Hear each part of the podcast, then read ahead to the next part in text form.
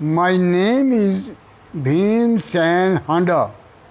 I am 84 years old. I got retirement as bank manager from Punjab National Bank in 1997 after serving the bank for 38 years in Bengal and Assam. मुझे बच्चों को पढ़ाना और मज़ेदार चुटकुले और कहानियाँ सुनाना बहुत अच्छा लगता है, क्योंकि किसी को पढ़ाना दो गुना सीखने के बराबर है। इसलिए मैंने बैंक से एक साल पहले ही रिटायरमेंट ले ली और पिछले 24 साल से फ्यूचर फाउंडेशन स्कूल सोसाइटी का चेयरमैन हूँ। छोटी सी कहानी सुनाता हूँ। समय से पहले और किस्मत से ज़्यादा किसी को नहीं मिल सकता। ये उसका हेड उसका हेडिंग है। एक राजा अपने पब्लिक को, लोगों को कपड़े, रुपया, हीरे जवाहरात राशन बांटता था। आकर के लोग लाइन में खड़े हो जाते थे। रानी ने देखा कि उनका पुरोहित भी आकर के पीछे खड़ा हुआ है। रानी ने राजा से कहा, आज पुरोहित जी भी आए हैं। इनको भी कुछ दे दो। राजा बोला, इसकी किस्मत में नहीं है। रानी बोली, आप तो सबको देते हो, इसको भी दे दो, कोई बात नहीं। राजा बोला, ठीक है। तो जब सब लोग चले गए, राजा ने अपने पुरोहित जी को बुलाया और उनको एक बहुत बड़ा बहुत बड़ा गुलदस्ता दे दिया। पुरोहित जी उसको लेके चले गए।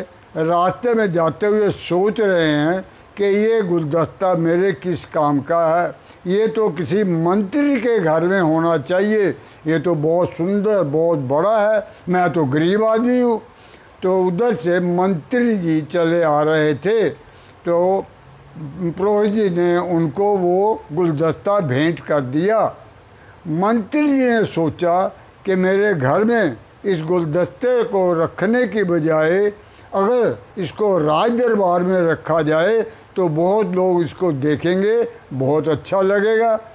वो राजा के पास गया, जाके बोला, जी, राजा जी, अगर आप परमिशन दें तो मैं उस गुलदस्ते को राज दरबार में रखना चाहता हूँ।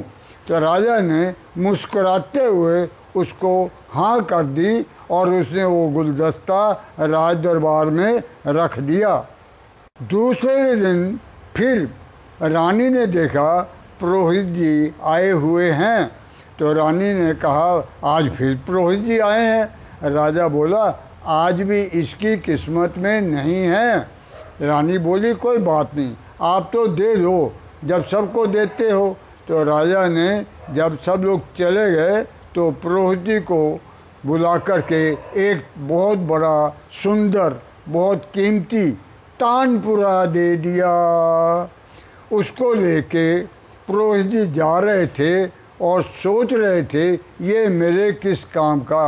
ये तो कोई बड़ा राज कवि जो है उसके काम का है जो गा, गाता है दरबार में। तो सामने से राज कवि आ रहे थे तो पुरोहित जी ने उनको भेंट कर दिया। अब राज कवि ने सोचा, मैं इसको घर में ले जाके क्या करूँगा? इसको राज दरबार में रखूँगा, जहाँ पर मैं सब टाइम गाता हूँ, सब लोग आके देखेंगे। तो मैं राजा से पूछता हूँ। उसने राजा को कहा, अगर आप परमिशन दें तो मैं इसको राज दरबार में रख दूँ। राजा ने मुस्कुराते हुए उसको परमिशन दे दी। उसने उसको राज दरबार में रख दिया। तीसरे दिन फिर रानी ने कहा, आज पुरोहित जी फिर आए हैं। तो राजा बोला, आज इसकी किस्मत में है। तो जब सब लोग चले गए, राजा ने पुरोहित जी को एक बहुत बड़ा तरबूज पकड़ा दिया। तरबूज पकड़ते ही पुरोहित जी आग बगोला हो गया। उसको गुस्सा आ गया बहुत ज़ोर से। बोला, राजा जी आप क्या करते हैं? रोज़ मेरा मज़ाक उड़ाते हैं, लोगों को आज रुपया देते हैं, लोगों को राशन देते हैं, कपड़ा देते हैं, गहने देते हैं। मैं गरीब आदमी हूँ, आप मेरा रोज़ मज़ाक उड़ाते हैं। आज मेरे को आपने ये तरबूज पकड़ा दिया, मैं इसको क्या करूँगा? उसने लेकर तरबूज बड़ा ज़ोर से ज़मीन पर पटक दिया। जैसे ही पटका तरबूज फट गया उसके अंदर से उसने क्या देखा? रुपया पैसा गहने हीरे ज्वारात थे। उसके होश उड़ गए। उसने बो, बोला राजा जी आप पहले एक बात मेरे को बता दो। पहले दो दिन जो आपने दिया उसमें क्या था? राजा बोला यही सब था जो आज तुम देख रहे हो ये तुम्हारा ही था। लेकिन तुम्हारी किस्मत में नहीं था, इसलिए तुम दूसरे को देखे चले गए। आज ये तुम्हारी किस्मत में है। जाओ, तुम मौज करो, खाओ, पियो, मौज करो। आशा है आप लोगों को ये मेरी कहानी बहुत अच्छी लगी होगी। Thank you.